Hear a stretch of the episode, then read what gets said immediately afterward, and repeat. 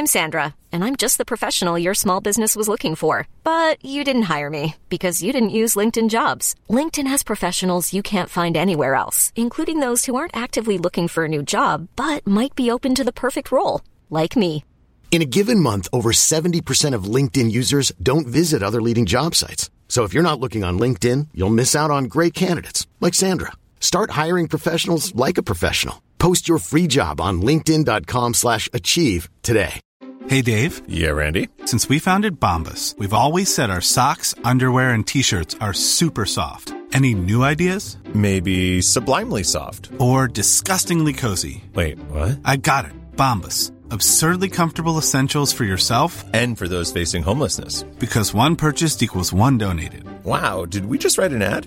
Yes. Bombas. Big comfort for everyone. Go to bombas.com slash ACAST and use code ACAST for 20% off your first purchase. Ever catch yourself eating the same flavorless dinner three days in a row? Dreaming of something better? Well, HelloFresh is your guilt-free dream come true, baby. It's me, Keke Palmer. Let's wake up those taste buds with hot, juicy pecan-crusted chicken or garlic butter shrimp scampi. Mm. Hello Fresh. Stop dreaming of all the delicious possibilities and dig in at HelloFresh.com. Let's get this dinner party started.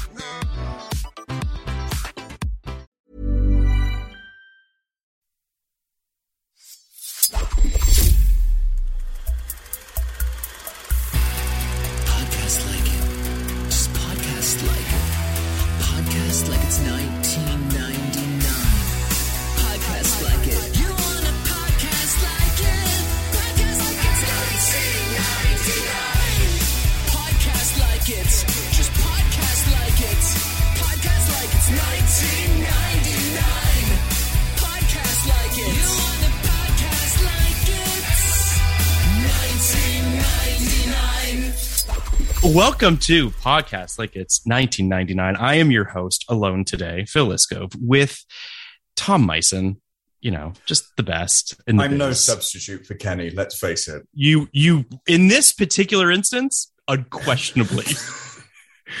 because uh, I, I'm sure it will not surprise our listeners. Uh, Kenny Neibart doesn't really know much about Bjork. Um, you know, he he has a cursory knowledge of her, um, and and uh, certainly likes what he's heard and seen, but uh, didn't feel like he would be additive to this conversation. Um, so it is just going to be Tom and I today. Uh, I say just, but let's be real. This is this is a, a real gift for you to come on and talk music with me because I I think it's safe to say that our friendship was birthed on music.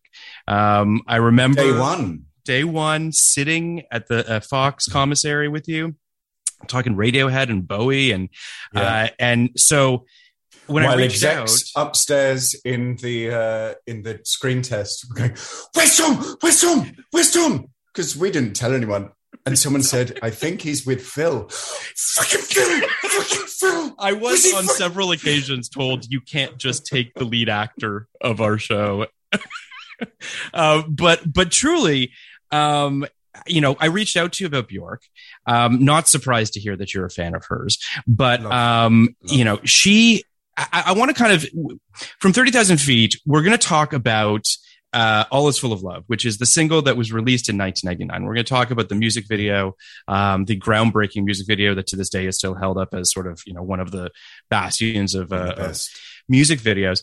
Um, but I want to kind of go back and just sort of how did you first hear Bjork? How did she come into your life? Like, what was do you do you remember? How did I first hear Bjork? I mean, I was aware of the Sugarcubes, but Sure. I think I must have been too young to be Well, that would fully have. I mean, yeah, into was them because that yeah. was late '80s. Yeah, Yeah. Uh, but I was aware of them and I was aware of this voice. It seems as though her voice, uh, from the moment I reached early adolescence, was just always around. And whenever you heard it, it made you stop, no matter what age of shitty pubescence you were in, where everything is just a slog. but Um, wouldn't you also say too? You know, and I- I'm sure that you'll you'll love me saying this, but you know, the Brits are kind of at the tip of the spear when it comes to, or at least Europe is really kind of pushing musical boundaries more than than you know this hemisphere. And I think that like Bjork obviously is from Iceland. For those who don't know it, Mhm. um, I just feel like at this time, especially in the '90s, right when when I think that you know music journalism out of the UK really sort of thought very highly of itself, and understandably so. um, you- do you know what I mean? Like this, it's not a surprise that Bjork would be talked about perhaps a lot more in your neck of the woods than. Well, I think that uh, probably, especially in that time, in the 80s and the 90s, Yeah. uh, it seemed as though music was really responding to British society, and society was kind of going along with it. Whereas a lot of other periods, society was leading music. Yes. Whereas music was really, it was, uh, or, or rather, music was following. Whereas this was really representative from because we'd just gone through Thatcher for for years of Thatcher and everything was shit. Great and music came out of Thatcher, though. As Well, this is it. establishmentarian, like you know, against This is it. Yeah. From from Thatcher, where everything was awful, and she, like a lot of um, uh, conservatives over here, hate anything creative. Presumably because creativity uh, encourages empathy, and I don't think they really like people to empathize. Uh, They also tend to be socialist. what you mean? Once you start actually thinking about, Well, no, I, th- you I think artists by and large tend, such a tend to idea. be. I think that artists tend to be more empathetic, more sort of like thinking about causes and what have So you. it encourages We it. can't Yeah. have that. We can't have that. No, absolutely not. So Thatcher, especially, savaged the the arts, and out of um, out of necessity comes invention, and that's why Sure. it was a real boon in in theatre and in music and in film. Um, Mhm. so much good came out of it because Sure. artists and creatives were just trying desperately to to Rail against what they can. Yeah, quite, quite, and that's why we punk was such a huge thing over here because um, fuck Thatcher and fuck the royal family. You know, Then you also had your Britpop movement that comes out of the you know which the comes out of post Thatcher. So so Thatcher leaves. You had John Major, who was just kind of there, uh, just a grey man in the corner.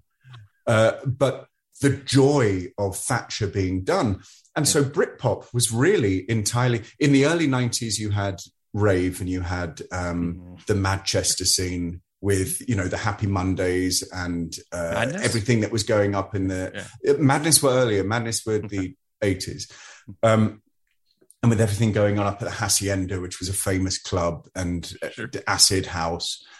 Uh, but Britpop really was purely about um, let's just enjoy ourselves.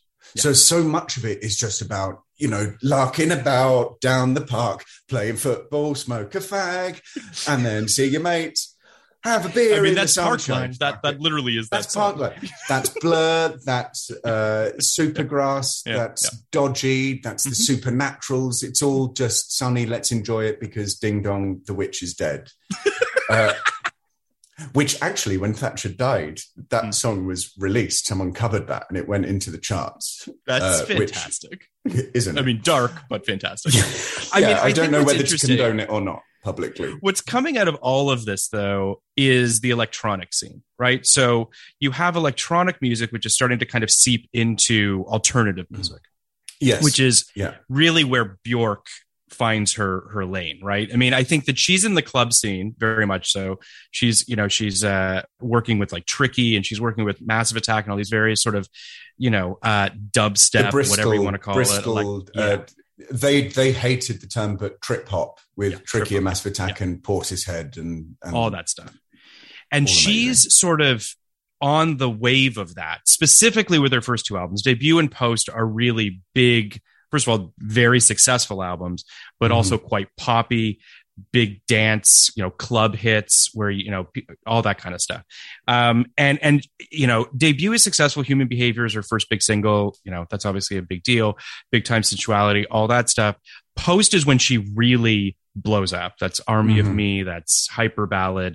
Um, It's also quiet. Uh, you know all that stuff. And and it's an enormously successful album. Um and she's not really prepared for that level of success i would say. If you haven't seen the youtube clip of her attacking the reporter that tries to get in between her and her child at the airport in reykjavik. Funnily enough, only a few weeks ago, I was in a coffee shop in London, and there were a couple of kids who were working there. They must have been early twenties at the at the latest, and one of them was talking about the manager Mm. and how they dictate what the music is in the. Mhm. He said, "Oh, I got such a bollocking because I, I put on Bjork the other day," and this other kid said, "Bjork, I don't know. I don't think I know Bjork." Oh. And the all he said was, "Oh, she's the one who punched a photographer." Like that's Yeah, it. I that mean, can't be it. That's it. it's it's like that and the swan dress unfortunately swan. seem to be the things that the that Oscars, that, yeah. that really kind of follow her around you know it's interesting i so i first started listening to her in high school i think we're talking like 1996 1997 is about the time Mhm. um, when a friend of mine bought me debut um, she was an artist that I was kind of like, you know what, I should get into Bjork. And my friend was like, you know what, and he bought me the CD. And then I just honestly, in a matter of weeks, bought everything she had at that point and became Yeah. just legitimately ins- uh, obsessed with her. But I'll say this: I understand, fully understand people that hear her voice and are just like, no. right? Like it's just it's nails on a chalkboard to certain people. I understand that. I don't agree with it, obviously, but it's a very specific voice. It's a it's a Joanna Newsom voice. It's a Mhm. it's a voice that is so idiosyncratic and so original. People don't know really what to do with that. I think also when it's something that's so unique, her voice is there's no one else who No one sounds, like, her, No. and yet it's not put on. I think that's where people struggle. That that can't actually be her her voice. there's And also it is, and I love it. I, love it to death, but I also think this also ta- taps into something else, um, which is that people think it's a shtick, not her voice, the whole persona. Like the swan dress, she didn't wear it as a bit. she wore it because her friend made it for her and she liked it and she wears it on the album cover of the album that came out that year as well. But still, Yeah. you know, because she's so pixie playful, what have you, I think there's such a misinterpretation about her that it's a bit. And I bring this up just because I remember, as I'm sure you do too, when Lady Gaga hits the scene, and I'm not sitting here railing on Lady Gaga, I, there's a lot of her stuff that I really love, but she and her whole persona, her dresses, her meat dress, her this, that, and whatever, Mhm. all Mhm. felt like not that she was stealing from Bjork necessarily, but that like she got a pass because it was part of a whole thing, whereas Bjork got kind of hit with it because it was artistic, if you know what I'm saying. I, I think that people yes, think the difference between the two seem to be um, when you and again not knocking Lady Gaga. yeah, yeah, no, She'll be relieved to know I'm not knocking her. I'm sure. Uh, sure. is that you get the sense that it's by committee. There's been a lot of people brainstorming, and a lot, it's gone through a lot of drafts. Whereas everything with Bjork, you can imagine her walking around Iceland, and ideas are just popping into her head, and she goes home, and she and someone else will make that come to life. Whether it's her music or whether it's her her what she's wearing or the stage shows that she puts on Yeah. it all feels like you just know that it's come from a really magical uninhibited part of her Absolutely. I, I think that this all really comes back to and and you know, she walks a very fine line. And I and I say that with all the love in the world in terms of how she sort of navigates this um pop culture icon making accessible music but with a thesis statement and an artistic expression. That's a hard thing to do. A lot of people wouldn't even attempt it, quite frankly. You know what I mean? I think that the the swings that she's taken over the course of her career, over the nine albums that she's made, each one of them is so drastically different from the other, and yet it all feels like a piece of her. Each Mhm. one of them has a, a, a a thesis statement. Literally, like each one feels like its own, you know, project in a way that is sort of different to, to the one that came before it.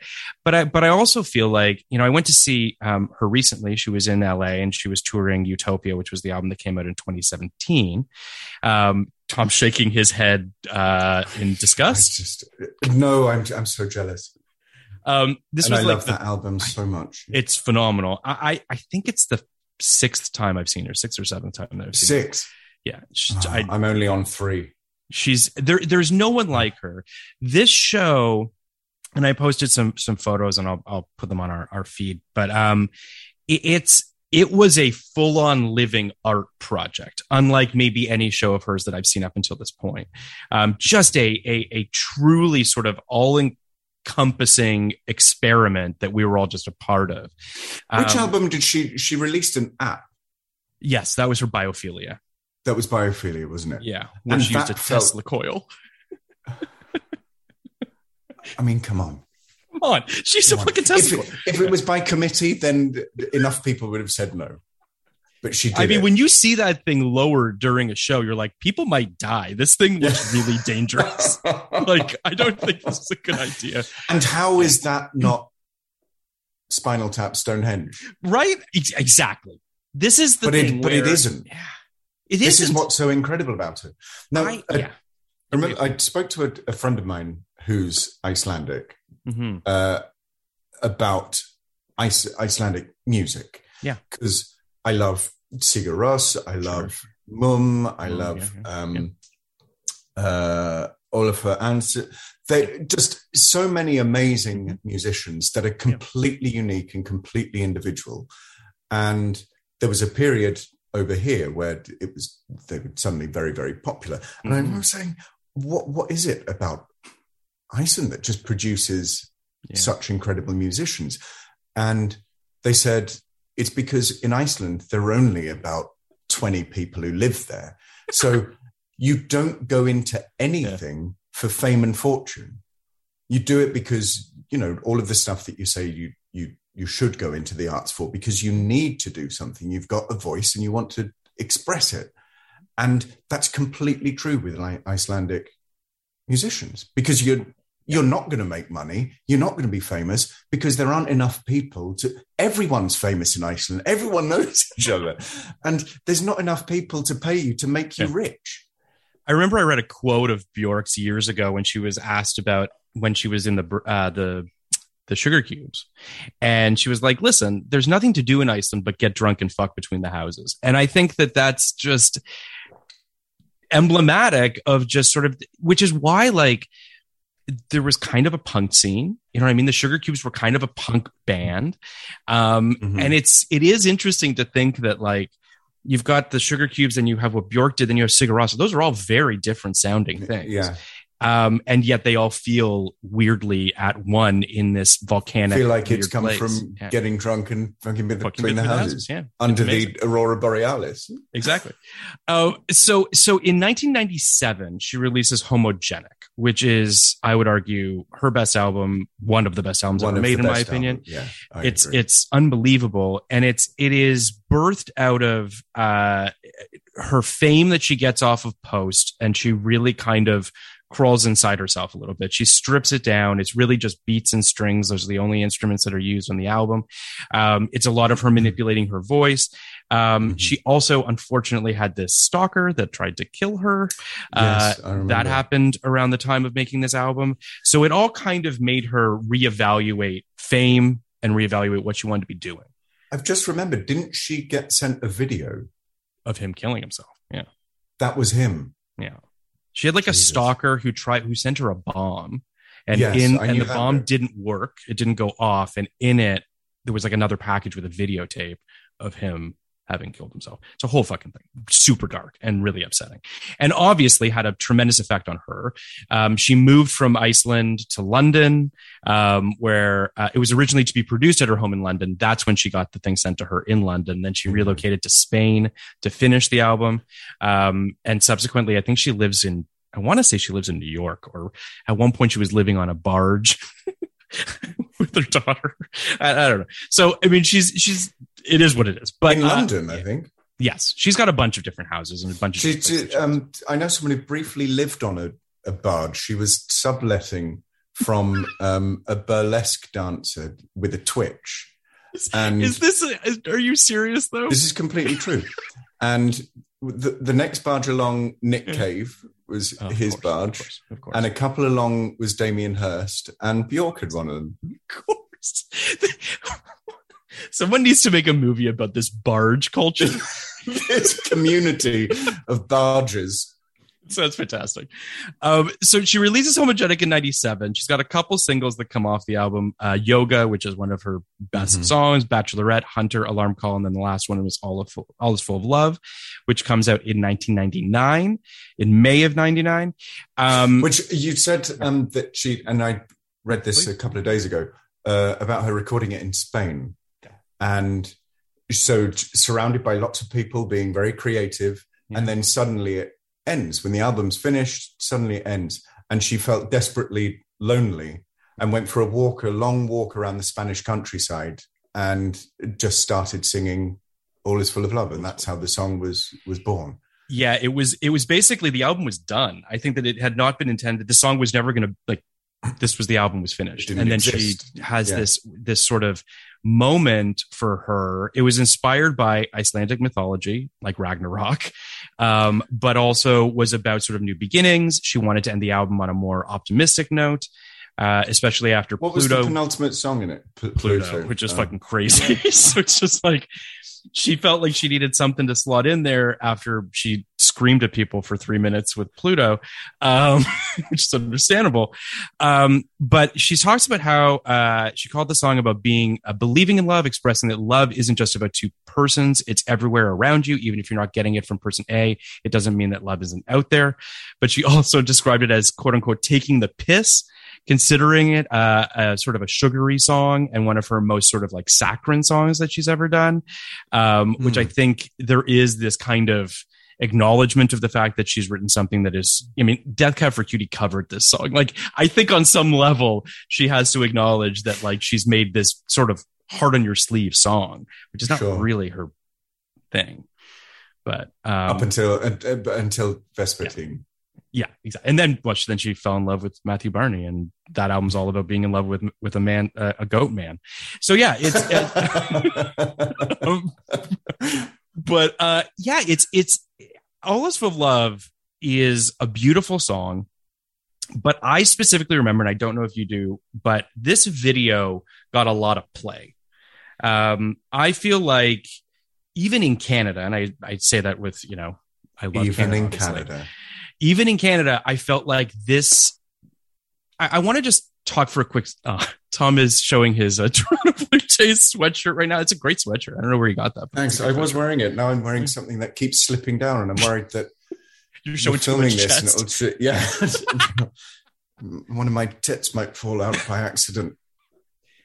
I, I want to talk. I want to just talk for a quick second about So even in Canada, yes, you even in. Canada. But I want to talk about her music videos just for a second from thirty thousand feet because I think that I would argue we're also talking about the heyday of music videos, right? We're talking like 90s, early 2000s, before the internet has really taken off. Um, and you had regular play of music videos. Go ahead. Yes, and the only place that you could watch it, for me anyway, was Mhm. on MTV. Mm-hmm. And there were a couple of other about then. There were a couple of um, channels that you would have to you could call in Yeah. And dial a number, and it would be like a jukebox. That's cool. And we didn't have yeah, that. That's they cool. they just kept twenty four hours a day oh, wow. having the the numbers with um, recent That's videos, awesome. and you call up and you dial it in, and then you'd sit and wait for forty five minutes, and then it would probably wouldn't play anyway. Um, and it was things like, um, oh God, Insomnia by Faithless uh, was always being played, and Robert Miles. Do you know Robert Miles? Children. No. That was a lovely song, and um, oh, it's some French nonsense. and but Yeah. This video Mhm. I remember when it came out because back then the release of a video was an event. Mhm. Um, and this in 99, the two, there were two videos that really smashed it and they were both banned. They, you weren't allowed to air them Okay. until after the watershed, which is usually 9 p.m. But for some reason, What's the MTV. watershed?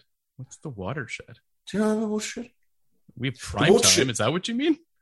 The watershed, I don't know the etymology of it, but Yeah. it's um, when you can start showing adult stuff is Oh. post watershed, which is 9 p.m.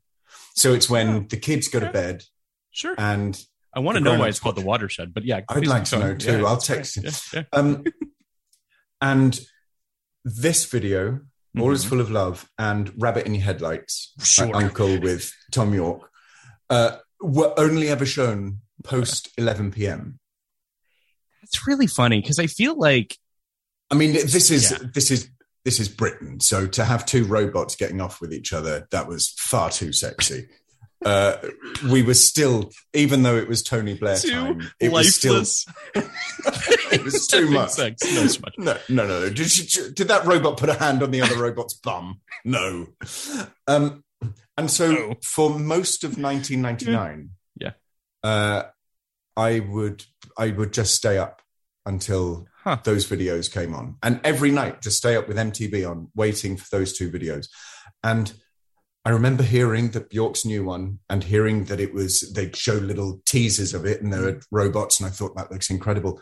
And I remember the physical reaction to the video. It just, you know, people talk about it took your breath away or knocked the wind out. Yeah. It completely, the exhale that came from me and just, it stuck with me so much as being so unbelievably beautiful. And I mean unbelievably in that I can't believe that two robots being created and splashed in milk would be so beautiful and be the, the perfect example of i mean i'm gonna think it's I think it's her most beautiful music video. And I and I I think that it's one of the most music beautiful music videos ever made. I think what's interesting too which is why i'm just- so interested that she said that the song itself was taking Yeah. the piss because Well- when they're put together it's it's beautiful. incredibly beautiful it's very romantic, very sensual. I mean, I think that she talks about it taking the piss, I think lyrically,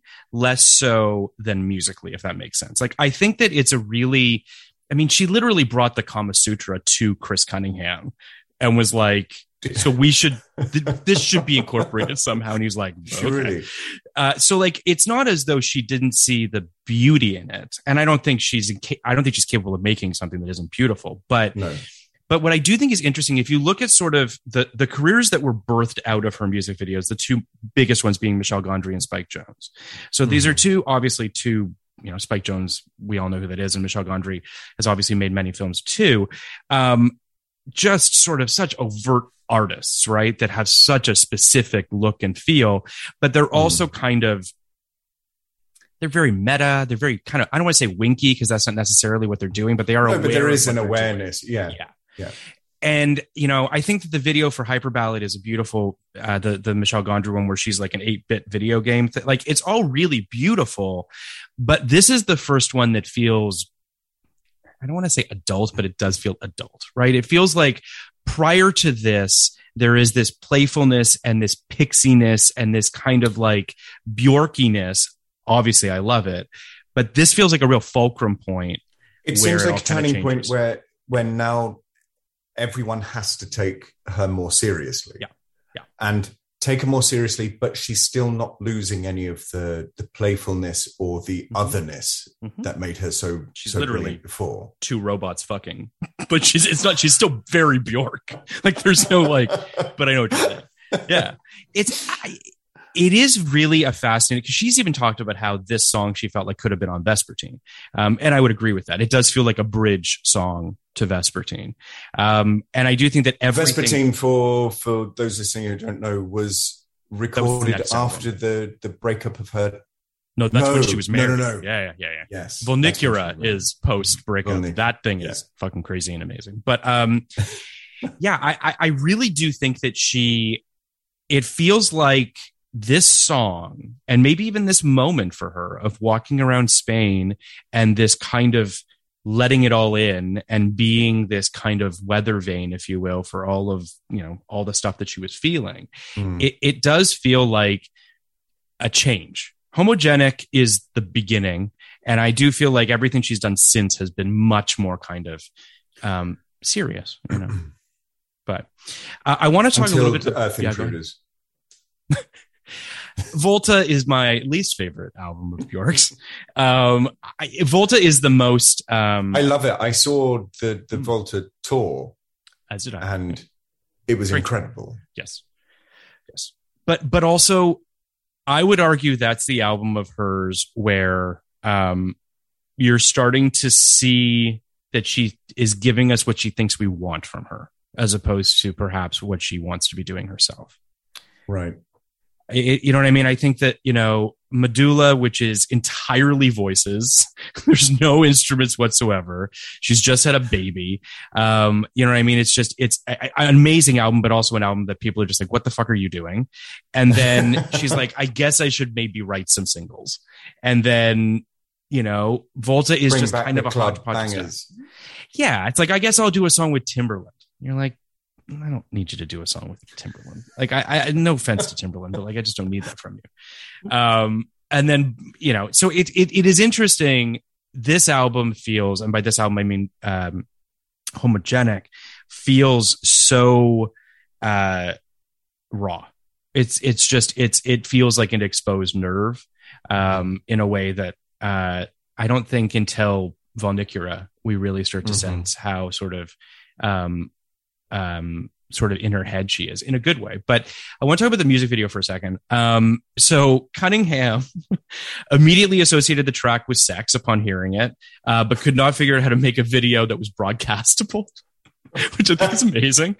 Um, so she said that uh, Bjork said the thing, I'd like to know his rejected ideas, as would I. the the non-broadcastable one, because I've seen some of his other work, and It's Jesus, terrifying. goes, yeah, Yeah. Absolutely. Rubber Johnny and Flex, Johnny haunts me to all of day. the Aphex Twin Yeah. ones. I Incredible. incredible. He did the he did the one with the with the monkeys, right? With the monkey faces. That was him, right? The the Aphex. Oh, the? Aphex. Everyone Yeah. has. Yeah. Yeah, The monkeys have like, he did faces. window Windowlicker. window liquor. where- yeah, yeah, yeah. all of the dancing girls have uh, Richard James's face. Just but just also haunting imagery. also uh, come to daddy with all of the kids running around Yep, the yep, yep. The tower blocks with his face terrifying and then some Terrifying. huge deformed uh, aphex twin creature screaming at an old woman coming back with her shopping And This is shockingly, also Chris thing- Cunningham not made a has not made a feature yet. Just I- can't if- seem to get that off the ground. i'd pay him Yeah. to be in one of his features oh my god Oh. i'd go and make coffee Well, you know what his dream project is, which he continues to try, and he wants to do Necromancer, the William Gibson book. That he's been he's been trying to do that forever. I'm like, sure, I'd love to see your Necromancer. It'd be oh, Neuromancer. My apologies, Neuromancer. Uh, yeah, just just a, a an amazing book. But I think he's just a guy who, similar to like, um, why am I drawing a blank on on his name? Um, he did Birth. He did Under jonathan the Skin. glazer Yes, and sexy Glazer, another music video. Who did he did the radio the the um Rabbit in the Headlights? That's Glazer, is it not? he Or- did yeah. that yes and uh, he did that there's a very famous um, guinness commercial with Sure. uh, uh, um, surfers and the waves crashing over and they turn into horses as they're going have you seen that Oh one? yeah, I've seen I've seen that. Yeah, yeah. it's amazing with um, who did the music Leftfield He's I think Glazer. I associate him and Cunningham in my head. They both feel like Me guys too. that are just really pushing the boundaries. yeah Glazer has glazer able to- recently actually did a couple of shorts that are Oh. very very similar to um, there was one which was his response to brexit and it Oh, was some guy lots of people with masks with very terrifying masks chasing a guy through a woods and lowering him down a well Sounds like a. Black Mirror episode.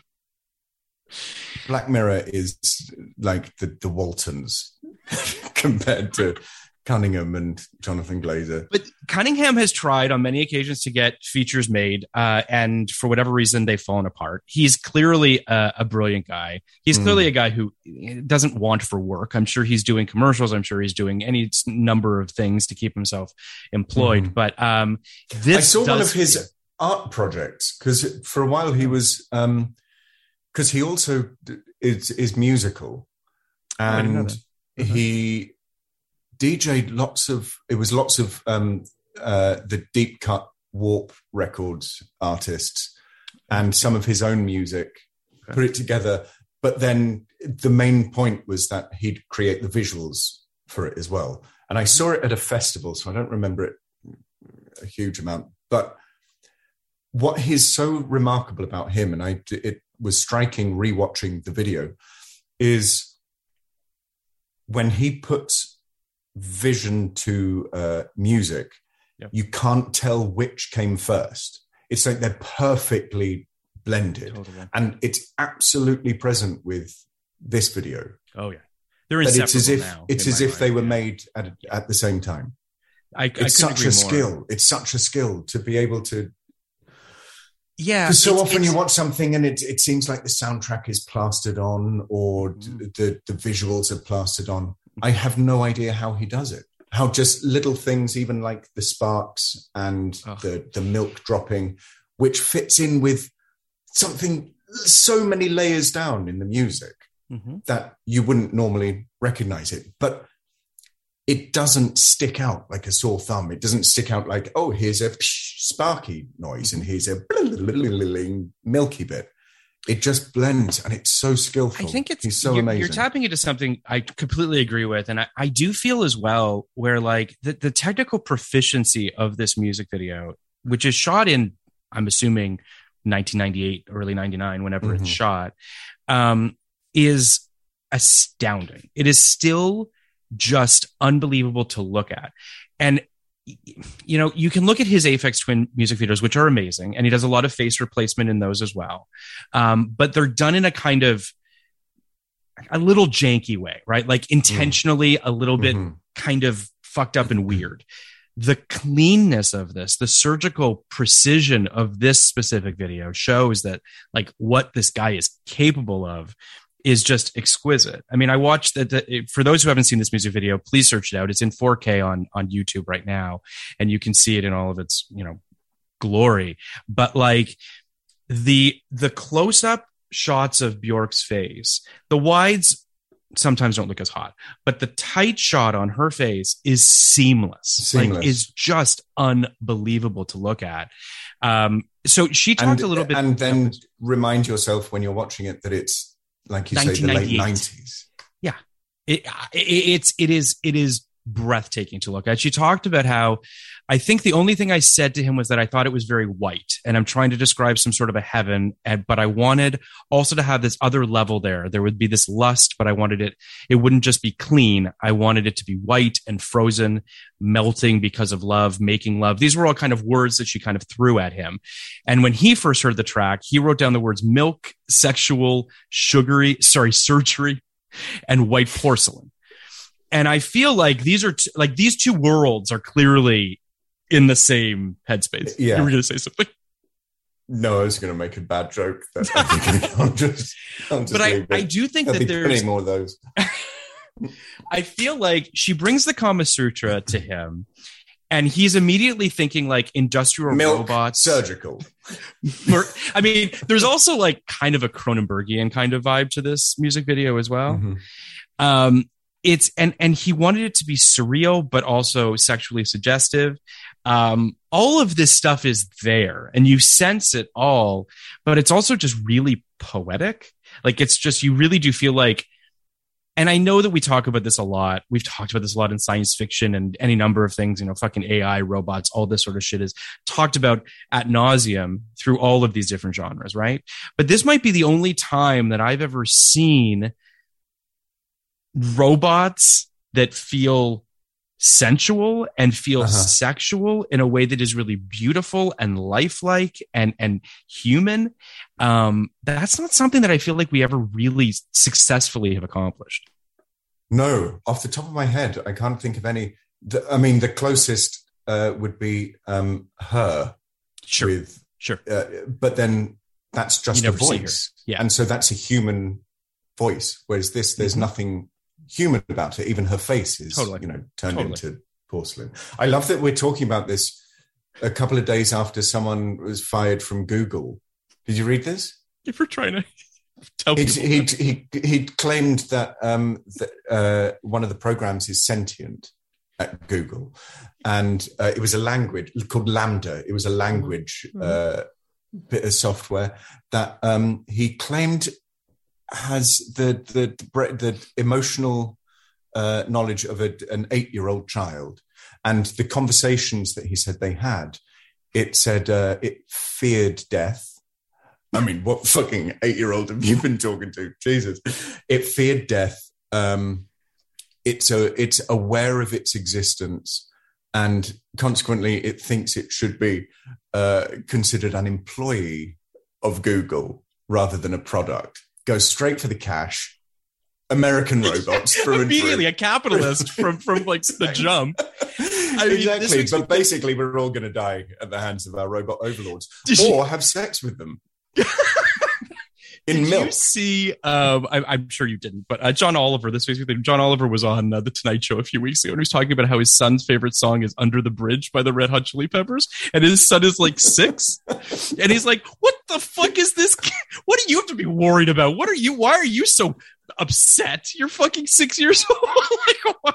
But like, I, I do think that my, my AI son my son has been listening to uh it was recently eurovision the eurovision song contest and he was really digging some of the songs on that and um he got my wife to to play me this one he said play the salad one because there's one about um veganism Sure. it, purportedly about veganism. But she said oh god. No i don't think i don't think we need to listen to that one again. He said yeah yeah go on it's about vegetables. And he put it on. And the first line is um all i want something like all i want to eat is salad and pussy. Not about salad. and it's not about veganism. It's not about going plant-based. And he said afterwards i don't know what it means about why he wants to eat cats uh, especially if he's a vegetarian Hey, it's Paige DeSorbo from Giggly Squad. High quality fashion without the price tag. Say hello to Quince. I'm snagging high-end essentials like cozy cashmere sweaters, sleek leather jackets, fine jewelry, and so much more. With Quince being 50 to 80% less than similar brands. And they partner with factories that prioritize safe, ethical, and responsible manufacturing. I love that. Luxury quality within reach. Go to quince.com slash style to get free shipping and 365 day returns on your next order. Quince.com slash style. Ever catch yourself eating the same flavorless dinner three days in a row? Dreaming of something better? Well, hello fresh is your guilt-free dream come true, baby. It's me, Keke Palmer. Let's wake up those taste buds with hot, juicy pecan-crusted chicken or garlic butter shrimp scampi. Mm. Hello Fresh. Stop dreaming of all the delicious possibilities and dig in at HelloFresh.com. Let's get this dinner party started.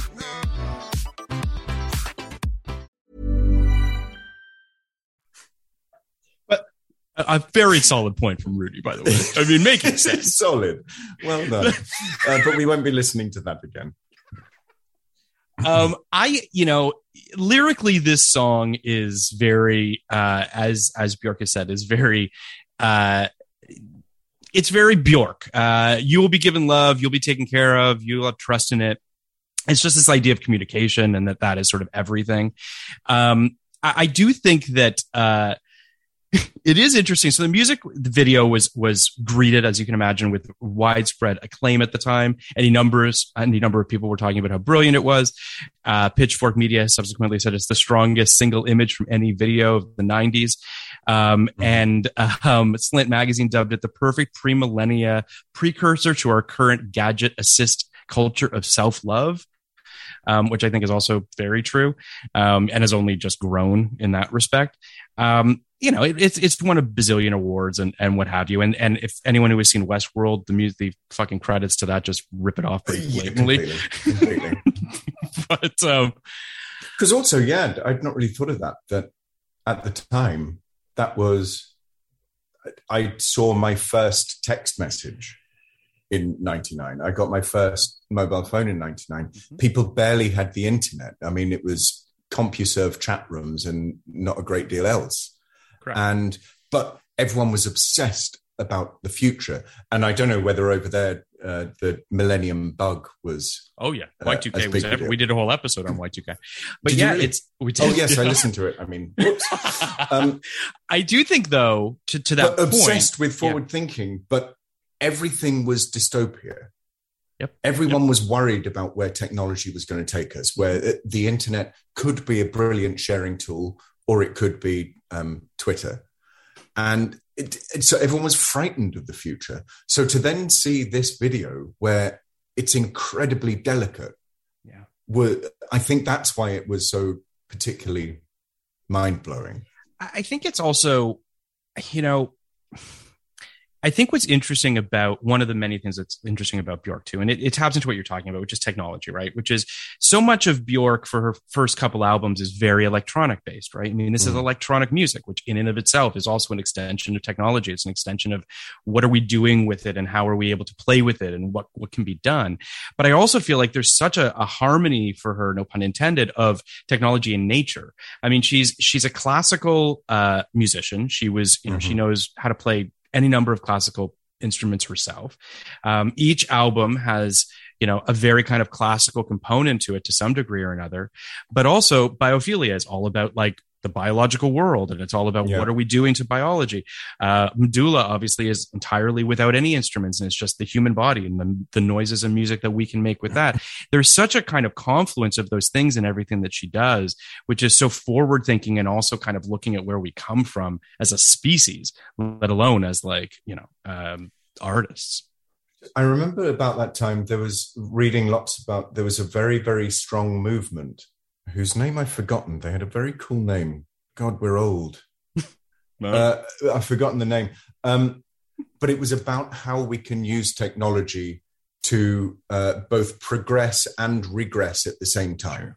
So the connection of uh, the natural world and the new technological world and how they can work hand in hand.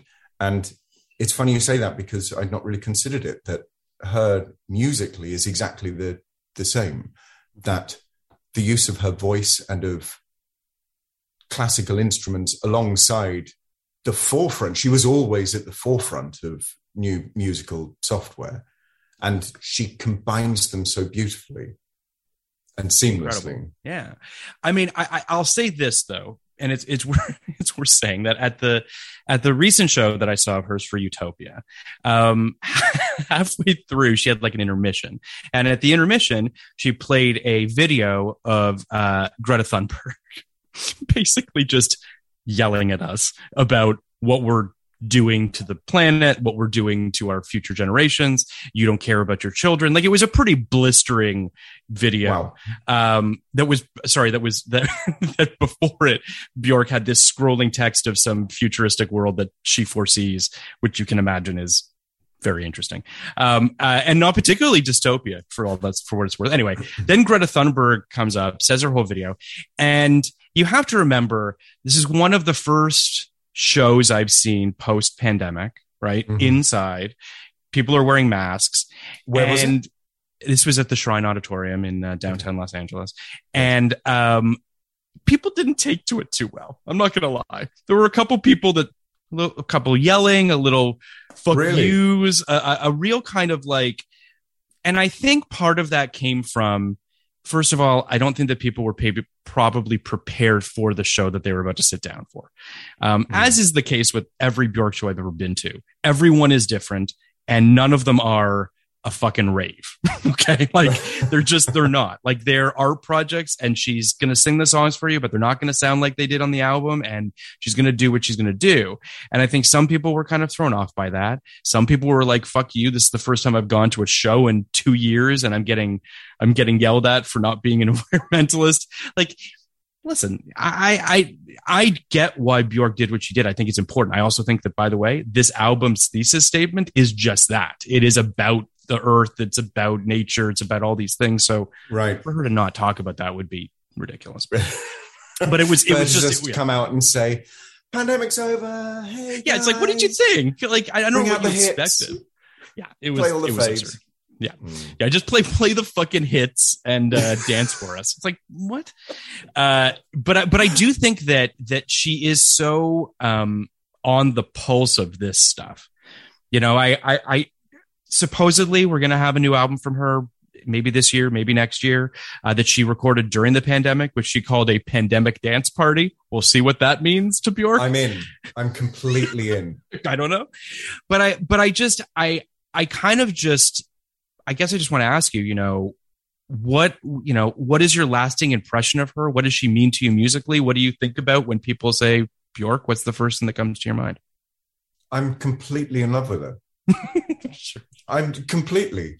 There's there's a dangerous place that people can get to when they really, really like a, a certain band or artist, where there's nothing they can do that is wrong. I for a while I had that with Radiohead that I couldn't see the the flaws. Um, I, I just it was and that's that's everything they touch is Yeah. gold. With Bjork, I think even when you see the flaws in certain songs, or not even flaws, it's not right to call them flaws, but things that aren't to your taste, Challenges. Yeah. you have to admire it. Everything she does is so mm. admirable. And it's not her stubbornly doing her thing, Yeah. it's her doing her thing. And it, how many people actually do that? And it doesn't seem, apart from, you know, duetting with Timbaland, that it's with an audience in mind. It's just what she's got to do. And for that, I will, I will always love her. And I'll either love her music or I'll admire her. Um, Artistic integrity. exactly. Yeah. Exactly. And she's held on to it for what? How many decades? Yeah, I mean she's been doing it since '92, basically. Uh, so it's it's that it's been a frightens the piss out of me. It's I I there's a couple things that I that I uh, that I did want to bring up. The first is um, I don't know if you ever saw um, she shames me. she's, I don't think she's Carry trying on. to shame you. I, I did you see the MoMA exhibit that that there she had a MoMA exhibit Yes, dedicated to her, Yes. which was phenomenal. Um, and the music video for Black Lake, the the sort of the center song from Vulnicura, which is really kind of the most harrowing kind of the the meat of her divorce and and of her Mm. breakup from from Mhm. Matthew Barney with this unbelievable music video of her inside this volcanic rock and it's amazing. It's amazing. Um, but uh, that that whole exhibit was was phenomenal. But I, I have to ask you, you're an actor. You've She's seen Dancer in the. Dark. Dancer in the Dark, I saw in the cinema. I can't remember what year that was. That must That have been was early 2000. noughties, wasn't 2000. it? Um, and the, it was the first time, and I think I can't think of another example where the ending happens. No spoilers. The ending happens. No one in the cinema moved for the entire credits, and it's not because they want to see Spider-Man swinging at the end. No one moved. Yeah, no, no one post credits. no post credits in any Lars von Trier films, although there should be. I think There should do be. There really should well. be. Yeah, yeah. Um, the Fox should come in and, and talk in every every film. Just come and give a, uh, some criticism of the film. Um, no one moved. Yeah. and it was completely devastating. But Yeah. it, it that's not just because that event happened. It's because she was so harrowing throughout and beautiful and moving. And I love that. I remember hearing an interview. She was obsessed with musicals. And so to, have the a it's a musical. It's a Lars von Trier musical starring I- Bjork. so And but also Yeah, recently, um, went to see The Northman Mhm. uh, Yes. to go and see half naked, greasy men shout at each Oh. other. Uh, Robert Eggers, I think, uh, it's his third film. I have to wait for the third film. I think he's amazing. I love him. interesting. I Okay. love him. I went to see The Witch, Which is great. Atlanta, Uh when we were doing Sure. whatever season. I don't know how many we did. Of. Sleepy- Yeah, yeah, yeah. was it only that? It felt like a lot. Um, and next, I went on my own to it because I based purely off the trailer. It looked incredible. And in front, next door, there was a new Kevin Hart film that Sure. was completely sold out. Sure. And The Witch was pretty much empty. Uh, and there was a couple in front of me who had tried to go to the Kevin Hart film. Couldn't Oh, get no. seats, so they just went, "Oh, let's go and watch this, the the witch." And they sat That's down in front of me. They were chatting all through the trailers, Sure. which I got so angry. Trailers are, are very important. Um, chat, chat, chat. Credits start, opening credits, chat, chat, chat. I was about to lean over and say, Could you be quiet? And suddenly there's an old woman with a mashed up baby rubbing a mashed up baby all over her breasts. You've seen The Witch, right? I've seen The Witch. I've seen how it starts. that's that's not a Yeah. spoiler. That's at the beginning. Yeah. And these two, they just silence. Yeah, I bet. And the woman went, "Fuck."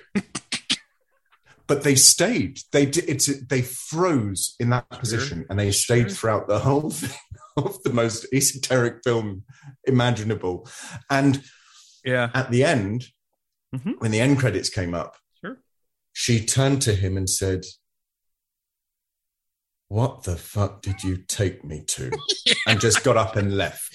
And for that, I'll always love Eggers. I think he was amazing. The Lighthouse, I Yeah. absolutely fell in love with. I fell in love with it so much. I watched it the same day as I watched Parasite. I watched, Oh, well, that's great. went to the That's- cinema, that's a great double watched bill. Lighthouse, Yeah. watched Parasite. That was quite a day. Yeah. And so I had to wait for film three before I could really say he's masterful. Mm-hmm. And The Northman, Jesus.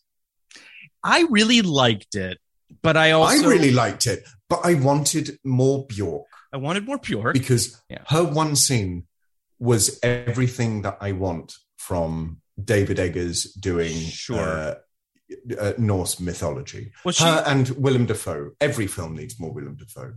playing a jester. Yes, I agree. I, I, I think that I think that uh, how can I put this? I feel like Bjork made it very clear after Dancer in the Dark that she was never going to act again. Uh, Lars von Trier put her through the ringer, um, and was Did was he? his.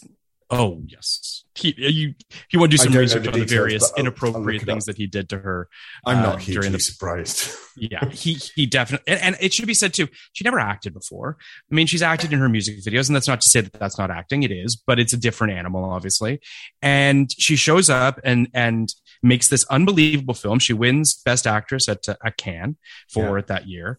Um, and uh, just, that's it. She's like, I'm done. I'm not doing this again. Uh, this was, you know, whatever. I think the only reason she's in the Northman is because it's co-written by Sjón, which is one of her uh, co-writers, Collaborators, songs yeah. and music.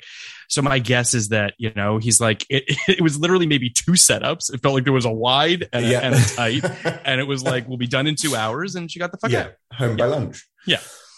So you know, as, but, as an great. actor, I I I am supposed to hate when non-actors are in. That was my question to you. and and I very very often do, Mhm. um, because you know it's bred from our mouths, and there's some poor sap sitting at home who could be having a job, who's dedicated their entire lives to to this one profession, Sure, sure. uh, and then in in spawns, you know, whoever. But with but sometimes Mhm. they're so brilliant Yeah. That I can't begrudge it. I'm just so grateful that it it was done. And there are a few occasions like that. Um, anytime Tom Waits has ever been on screen, either. Uh, He's You know, best. Yeah. in fact, one of my favorite films is uh, an early Jim Jarmusch film called Down by Law. Have you seen Down by Law? Hmm? It's Tom Waits, John Lurie, and the first English Roberto language Benigni? picture of Roberto Benigni, who Yeah. gives one of the best performances I've ever seen. Uh, but I can't begrudge them because I love it. And Bjork, Yeah. I want to get angry that it's another musician taking the lead, but she breaks. my- I'm going to have to rewatch Dancer in the Yeah, Dark. Yeah, I know. Now I have to watch Quietly on my own. It's, and and weep.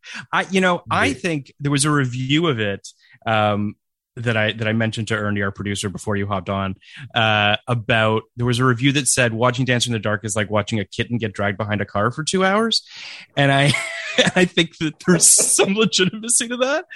I I think that that that she is it is a harrowing performance, um, but so much of it there is there's something so and part of it i think ultimately is that she's never been in a movie before so there's this kind of purity in this naivete that's being tapped into by by lars von trier Well, it's like um, Ken Loach always talk Yes. because he prefers not using actors, and he says because they they don't act.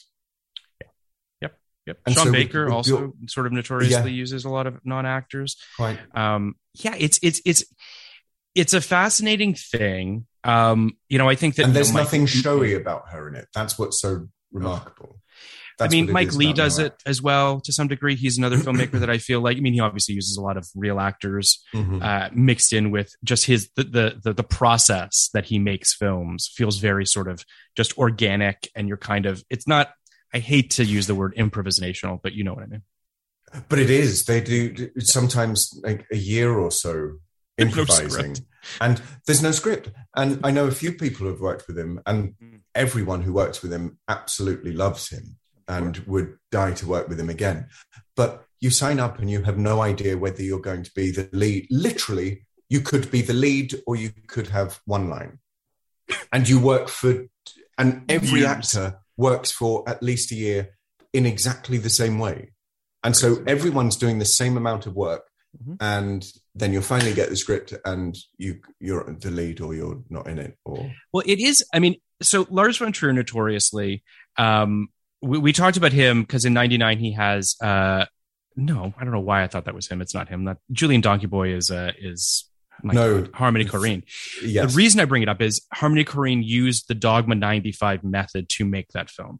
So the Dogma 95 Oh, method, to those yeah, who, to our listeners who don't know what that is, uh, basically a bunch of snooty fucking people from Nordic countries decided to get together and put restrictions on themselves on the Hmm. films that they made. So you couldn't use 35 millimeter film. You had to use digital. Uh, you couldn't have a murder. You couldn't have very, like, there were just weird restrictions that they would put Yeah. in their films in order to you know restrain themselves to to force themselves into a box and artistically i don't necessarily take issue with that i think there's something interesting to saying like gun to my head i'm removing these various easy tropes in order to make something more artistic or whatever um that again like with thatcherism out of necessity comes invention exactly So, yeah. and i and i think that lars von trier as as obviously problematic as he is or just i don't even know a shit disturber is basically the only good word i could choose to describe him a shit what shit disturber, just a guy who's just looking to fucking piss people off. Yeah. Um, I, I really do feel like he's made some absolutely brilliant films that can't be taken away from him. I think that Mhm. Breaking the Waves is magnificent. Dancer in the Dark's magnificent. Melancholia is brilliant. Like he's made some unbelievable films. dog dog Um, dog dog dog dog dogville Dogville? dog Dogville? dogville dogville I think you had a stroke there, but yeah. Um, dog, dog, dog, dog, dog dog dog dog something dog dog Dogville was great uh, with Nicole Kidman, which uh, Yeah. was with, with no sets, just no outlines sense of just it was like in a, a theater rehearsal room It was just a, it was a black box thing. It was it's Loved it. pretty crazy, but he is brilliant. But I do think that Dancer in the Dark, which he's admitted it does not totally adhere to the Dogma nine to five rules, but um, I do wish the one thing I wish it had was that the musical sequences were in thirty five, and I was trying to remember that when you said that it doesn't strictly adhere to um, uh, the rules. What aspect of it? Because uh, in my mind, oh She yes, of course, of Yeah. course. Spoiler alert. whatever. In my mind, the because everyone's going to rush out and watch a kitten. Yeah, everyone's gonna be like, "How do I get my hands We've on sold it brilliantly. Um, in my mind, the musical sequences they they are in. Well, they are they are. So what happens is he he just drained he drains the- all the the color grading? out of the real life stuff, and he jacks up the and he color. jacks it up. Yeah. in so it it has the desired effect which is to have this sort of you know stylized element but if you remember in breaking the waves he had Hmm. these beautiful punches of the chapters with these gorgeous 35 millimeter shots yeah. of just breathtaking vistas that that juxtapose the grainy sad brutal video footage of Emily Watson's life, you know, outside of that. So I wanted that. I wanted that punch of just like big 35, you know, old Technicolor music video. That would have been really lovely to have, but I mean, it is what it is. But I, I, I There's always a question of whether uh, what is a more um, striking technique when there's something magical and heightened that comes into a completely naturalistic Mhm. storytelling. Yeah. Whether to go all out and it's completely different, or whether there is magic in it staying rather grounded. And I, it's I, the, I agree. and yeah. it's it's an audio thing with her, which is also why it's so brilliant to have a musician play Mhm. the role. Sound That as yeah. she's going blind, she uh, every, all of the sounds around her are creating the music. It's. I mean, the other thing too, oh, and she you does know, a duet with Thom Yorke on the soundtrack. in the soundtrack. In the movie, it's Not in the uh, movie. Peter Stormare, but yeah, in the, in the sound, it's get rid of that. For, if we've got to release it, well, it, th- that's the only time they've done a duet together. Um, her and Thom Yorke, Yeah. which I mean, I would give anything for them to just like make an album together. I mean, that would just be the greatest thing ever. But um, yeah, that song, which she was nominated for an Oscar for, um, uh, is beautiful. And and again, like it bums me out that that she basically said she's not going to act again. But like, are we ever going to get a more 360 degree perfect role for her than that? Like, I don't think Bjork's Write ever going to be able to. write it. You're the guy. if anyone Yeah. can lure I her mean, back, Oh God, yeah, I I I, I do think that uh, that it's that it's pretty magnificent. Uh, I I really do suggest everyone watch Dancer in the Dark if they haven't. Uh, Mm. It is it is a very powerful film. It's a tough film to watch. I remember back in Toronto uh, when it came out, there was a rep theater that did a double bill of Requiem for a Dream and Dancer in the Dark, and I'm just like, are you trying to get people to kill themselves? what are you doing? Like, ugh, those they both came out in 2000. Both maybe the hardest movies I've ever watched. They're up there anyway. I I read something not that long ago about the most horrifying non-horror films, Mhm. and both of those films were on the list. It's, I mean, I think Irreversible would be on maybe my number one of a Yes, film that I would never Jesus. rewatch and would just that was just awful to watch. I mean, but I don't. Gaspard Noé is just not. He's not my guy. I not get my the thing, really. He's not really it might surprise you, but not really that into it. but yeah, uh, really, really tremendous. Is there? I mean, I, I kind of want to just talk about the quickly the rest of kind of her career in terms of just some. You know, she obviously has Volta. She has Biophilia, which, as we mentioned, uh, she incorporates a Tesla coil into. Um, then she has. Um, Vol- is it Vulnicura? Forgive me, I should know this. Yes, Vulnicura comes out in 2015, um, which is uh, literally a, a song by song account of the the, the the delusion of her marriage. Yeah. Um, which literally in the liner notes it's like three months before marriage breaks up, two months before marriage. Break- like she gives us a fucking timeline of exactly uh, And you can hear it. On. You can hear it. Yeah, it's a lot of just like fuck you music. It's a lot of like why did you do this? There's, Uh, there's something that, as as an actor, Yeah. something you hear a lot about um, uh, uh, actors really exposing themselves, Mhm.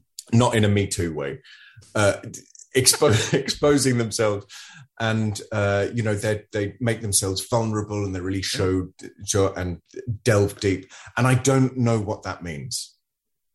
Really? I don't know. I don't know what that means because it's still. You, I mean, sure, you, you know, it's. What the fuck does it mean? What does it mean, Phil? Tell me. I mean, You've this is an actor it. thing. I don't know, man. You tell me. I mean, you you act and you do it, Yeah. but it's someone else's lines, and it's something that, as an actor, I don't think one is capable, Sure. unless you're improvising and playing largely yourself. I don't think it is possible to Yeah. show and to be completely vulnerable and strip everything bare and just lay it all out on the table.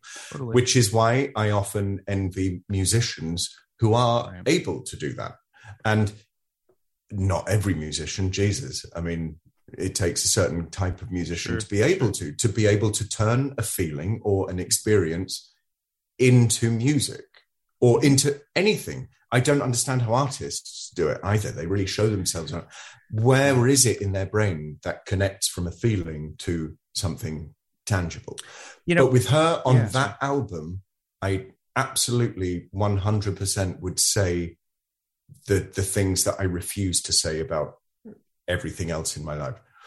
Uh, that she really exposes herself, and to say this is my interpretation musically of Mhm. the worst moments of my life. I am going to read you the lyrics to a song that is my, arguably one of my favorite songs of hers, um, which I think t- speaks to exact, speaks exactly what you're talking about. My, one of my favorite songs of hers is called Unravel. It's on uh, Mhm. Homogenic. Um, uh, the lyrics are While you're away, my heart comes undone, slowly unravels in a ball of yarn. The devil collects it with a grin, our love in a ball of yarn. He'll never return it. So when you come back, we'll have to make new love. He'll never return it. So we'll have to make new love. Like that's basically it. And that was very beautiful, Phil. Thank you. You really say- exposed yourself, well, I say that which is Oh, I say the this Patreon because uh, I want to kind of speak to the idea of, and this is going to sound pretentious, so forgive me, but but poetry, right? I think that musicians are able to use words that don't necessarily have to convey a story, that don't necessarily have to convey a character, even. They can just be raw emotion and the words that they associate with those emotions. That's the Mhm. beauty of music. That's the beauty of songwriting. And I think that is speaking to what you're talking about, which is there's this, there's this nakedness in the idea of saying words like this, which is, you know, our love is going to unravel and in a ball of yarn and the devil's going to collect it. Like you could, these aren't, these aren't lyrics. These aren't words you could say in a line of dialogue. It's, it's just, it wouldn't work. So I think it's the power of poetry ultimately. It depends on it depends on your Who's- actor, love. Yes, sure. I'm sure you could deliver these lines, Tom, just to be clear. You- Um, You've given me far more obscure lines in the past. Jesus. I've given you some shitty exposition you've had to barf up, but but I I do think that um but you know what I'm saying. I I think that there's something to be said for that. I think it's a also- shame that there aren't more scripts like it. Well, you know, it's funny you bring up Eggers or Well, or you bring up a lot of these And filmmakers. Nick Cave. Yeah, And Nick Cave as well. sure. His scripts are terrific. yeah. His Gladiator sequel is uh, is, is a real barn burner. it's I've- a crazy. Have script. you read can it? Get your Have you hands read on it? Yeah, yeah. Yes, I knew that it was online. Yeah. I know I that can send it to you if you want a copy of it. Please. It is bonkers. like it's straight up it. insane. And you're like, yeah, I get why they didn't make this. but I but I, I do agree with you that I think that there are certain musicians um and, and I I- you know listen we, we we talk about this on all of our podcasts and it's nothing new but you know we don't make enough movies that push boundaries. We don't make enough challenging cinema. We should make more of it. Um I understand why we don't from a box office perspective but but to your point, I think that, you know, a lot of the stuff that A24 makes is hemming closer to what we're talking about than, Yeah, you know, yeah. than telling a story in the same way. So it's, I mean, I think it's, I, I, but, but all of this is to say that I, I think that she's, you know, brilliant, but, you know, But also, I mean, supposing she was a new artist who came Yeah. to a record label with any one of these later albums, they'd never see the light of day. no, I mean, she, I, yeah. I mean, I guess we do live in a world where you can release stuff yourself. Um, so there's yeah, a but no one will fucking listen to no it. one will hear it. Yeah, I mean, I, I really think that the Sugarcubes being a big deal, right? Birthday being a big hit, and then, I mean, I don't The know slow progression of the slow her progression. artistically Yeah, she also builds has like up. a bunch of big singles off of debut. Like debut was a big first album. You had Human Behavior, you had Venus as a Boy, Big Time Sensuality, Violently Happy. I mean, there were like four or five singles off that album. I mean, she Mm. was like immediately a thing, is kind of the, the thing too, right? Yeah. so it's it, it's just it's kind of crazy and then you know everything that's that's that's sort of come out of her since has been very challenging um but you know you can't expect her to be anything other than herself and you know she she still makes songs that i think are accessible but i play them for people and they're like what the fuck is this I it gets kids fired from coffee shops. Apparently. You know? apparently but i i you know i, I think that uh I, I- there's no one like her we, we sort of said this up top and i think it's worth saying again you know she's had art exhibits at the moma about her. She's had oscar nominations. She's i mean notoriously that bjork dress will outlive her um Mhm. you know the swan dress. Um I, I think that that there's no one like her. I had a friend who was once in an elevator with her just the two of them. Really? and he had he was a big fan of hers and he didn't say anything to her because he was just like first of all i don't even know what the first what do you how do you even talk to a person like Bjork, right? Like it's just you know, um, but he was just like it felt. She there, she just radiates this otherworldliness. It just makes her. It just makes her completely, as you said, completely unique, completely original. Um, I, I used to know um, he was a movement teacher and uh, a brilliant um, yoga instructor, and uh, he was a dancer. He was just he was an amazing man. Looked exactly like Willem Dafoe. Had Amazing. I think worked with the Wooster Group, which was Willem Dafoe's uh, theatre company, oh, okay. and lots of contemporary um, dancers in in. He's Canadian actually Oh, uh, like Martha Graham, and uh, I think he worked briefly with Pina Bausch. Just he, Oh, he's wow. an amazing man, and also would uh, treat people, would do therapy with people, physical Oh, wow. therapy, and any actor or musician who ever came up in conversation, he'd done stuff with. oh wow. He'd one of his earliest was working with Neil Young, and uh, Neil Young had just finished a tour, and he was helping him with lower lumbar issues or something. And everyone, without exaggeration, would. Uh, in fact, when I went to see Willem Dafoe in the theatre with the Wooster Group in the early noughties, I noticed it was uh, very experimental, Mhm. avant-garde stuff Mhm. and there were TV monitors around the front of the audience, but facing the the stage.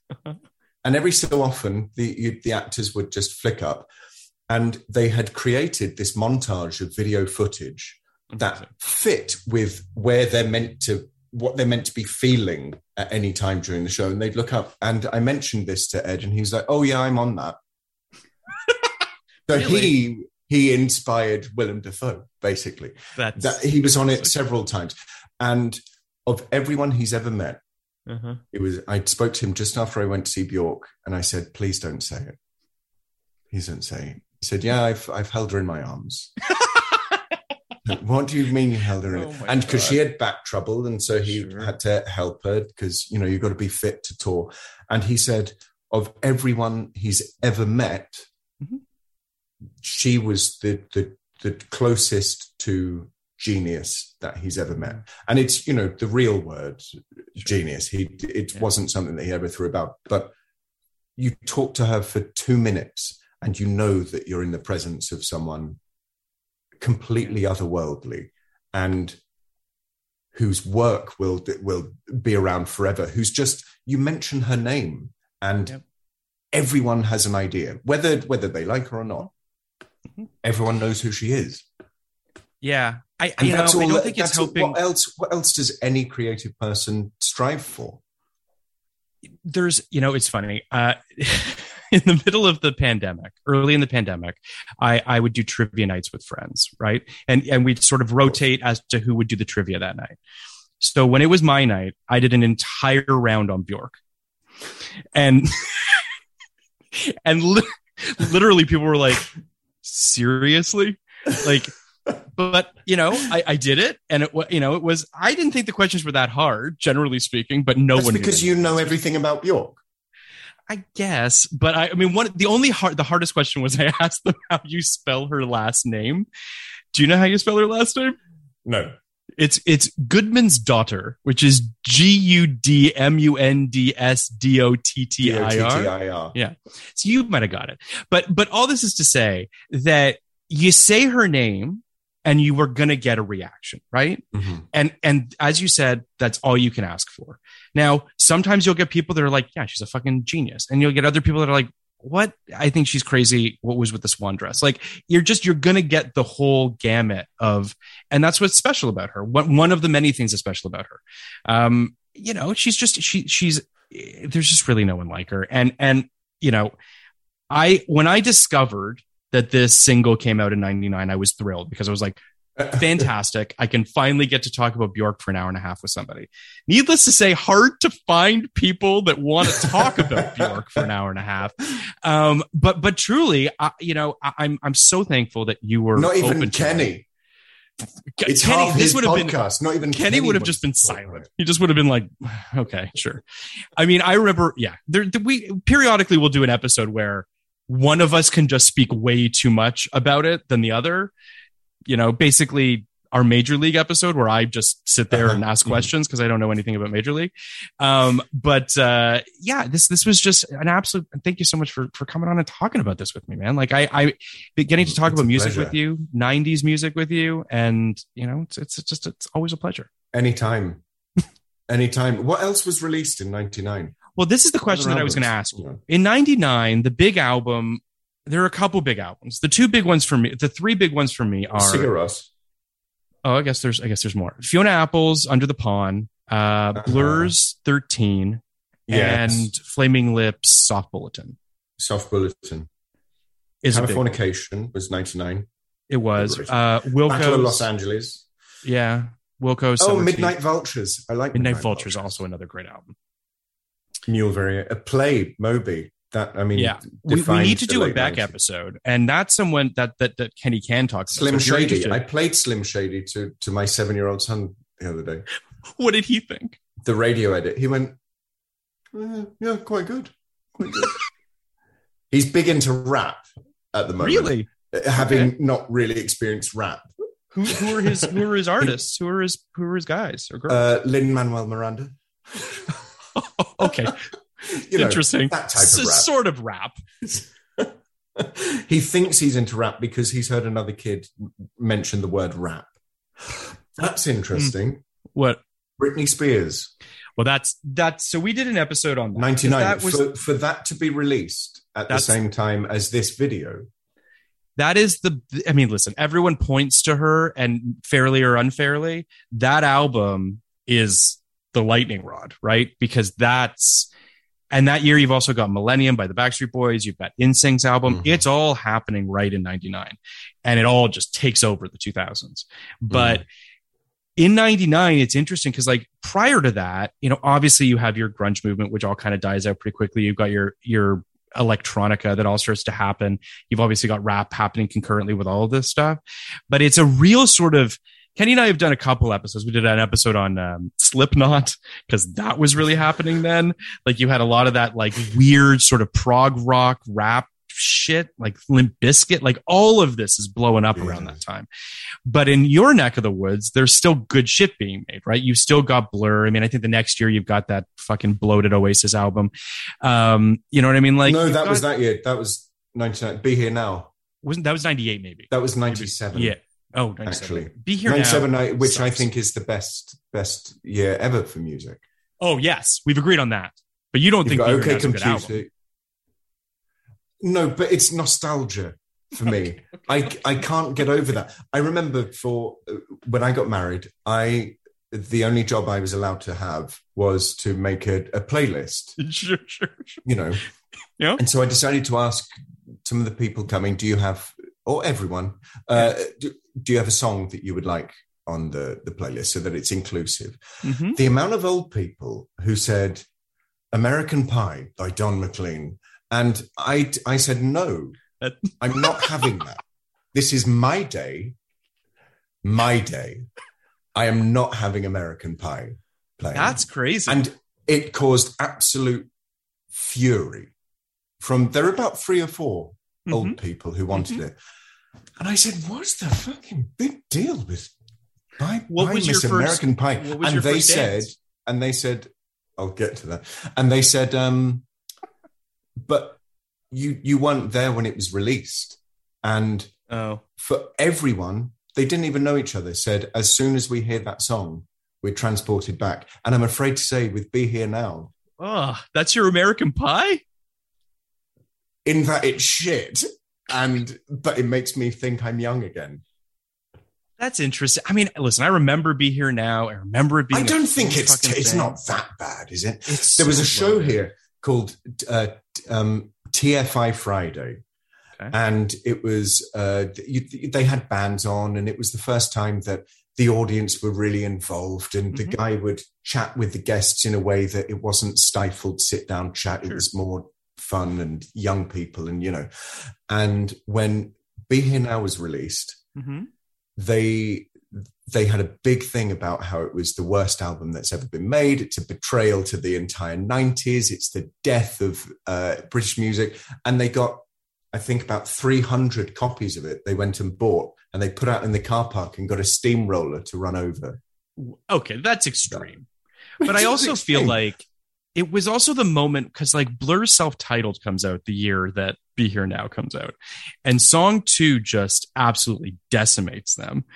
And it's the beginning of the end. Oasis, of had had sure one that over here. You mentioned the the musical press Pop, over here, yeah, yeah. and there was especially there was a magazine called Q Magazine, Mhm. and they pitted them every month. Yeah.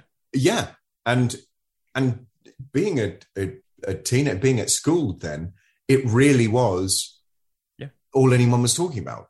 Well, you had to pick a camp. You had to pick a team. and I am afraid to, I was Oasis, Oh, and then until '97, Mm. and then Blur came out, and Be Here Now came out, and then they released 13, and they and thir- Mm. yeah, I mean thirteen, and then and then they kind of broke up, and that's sort of you know it's the beginning of the end of sort of. Although I like um uh my god, what was the the they put an Think album Tank? out. No, it wasn't Think Tank. It's the one with the fucking ice cream truck on it. That I, the Magic Whip. I think Uh, Magic yeah. Whip's Mm. actually a good album, I um, but I understand why people are sort of like whatever on it. But I, I I think that I was always a Blur person. I think that Oasis has one good album. It's a That you were a Blur person because you were all larking about down on the football field, smoking a fag, having a lolly. you you perfectly described my adolescence in Toronto. yeah, I mean, I yeah, I, I I understand why these two bands are pitted against each other. I also understand that they both sort of had this, and you know this better than I do, but geographical elements to it as well as to like where they came from. And they were what, def- you know, Blur definitely the South, and um, Oasis.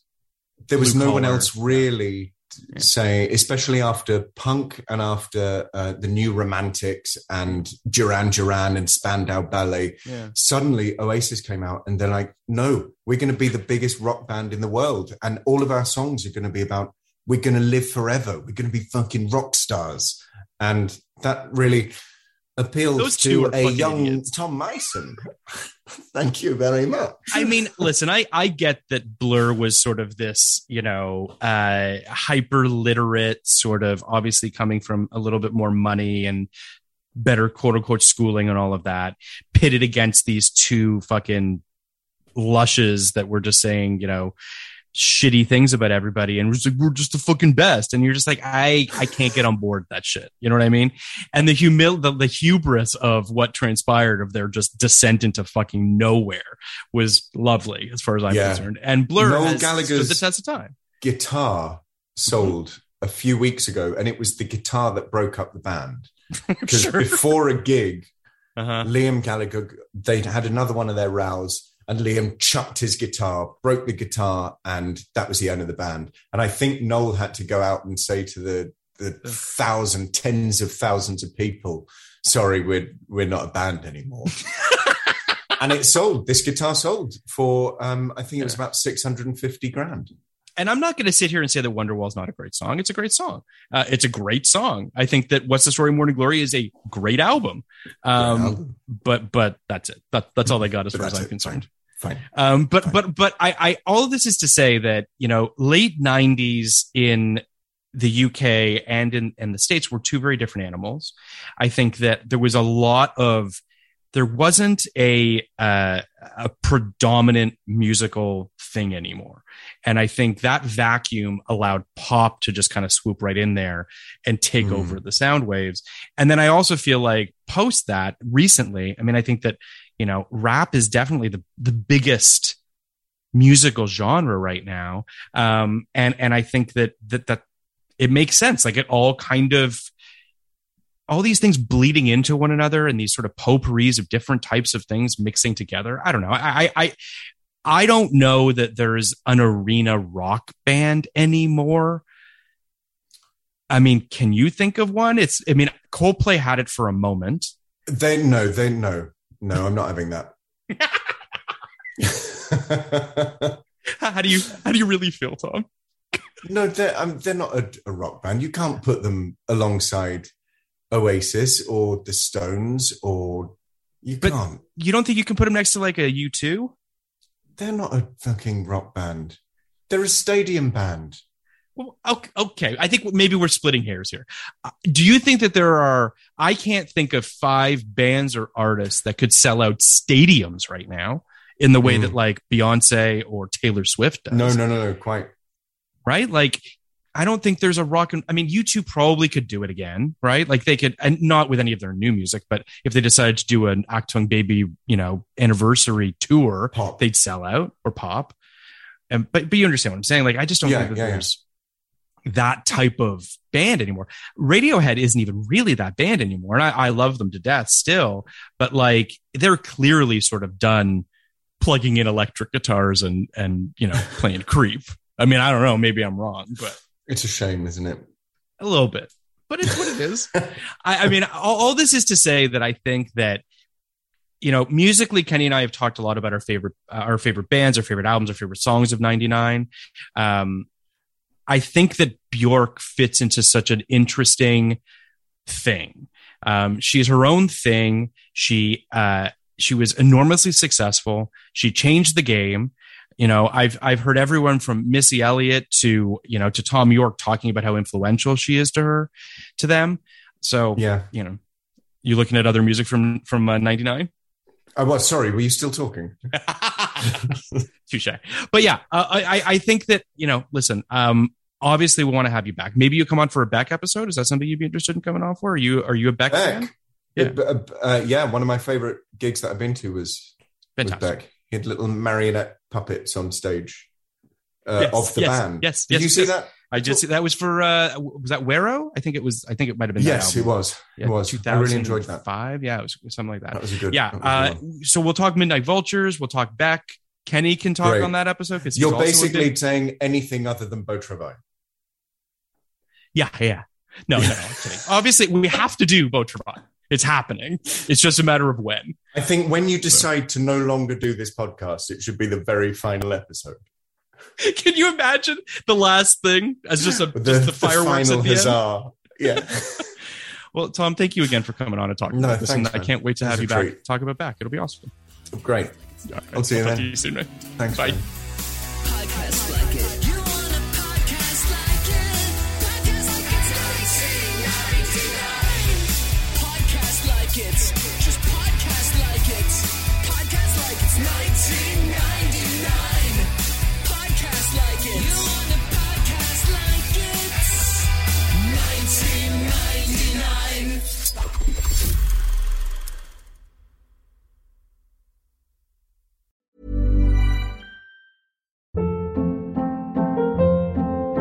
Hold up. What was that? Boring. No flavor. That was as bad as those leftovers you ate all week. Keke Palmer here, and it's time to say hello to something fresh and guilt-free. HelloFresh. Jazz up dinner with pecan-crusted chicken or garlic butter shrimp scampi. Now that's music to my mouth. Hello Fresh. Let's get this dinner party started. Discover all the delicious possibilities at hellofresh.com. Planning for your next trip? Elevate your travel style with Quince. Quince has all the jet setting essentials you'll want for your next getaway, like European linen, premium luggage options, buttery soft Italian leather bags, and so much more. And is all priced at 50 to 80% less than similar brands. Plus, Quince only works with factories that use safe and ethical manufacturing practices. Pack your bags with high-quality essentials you'll be wearing for vacations to come with Quince. Go to quince.com slash pack for free shipping and 365-day returns.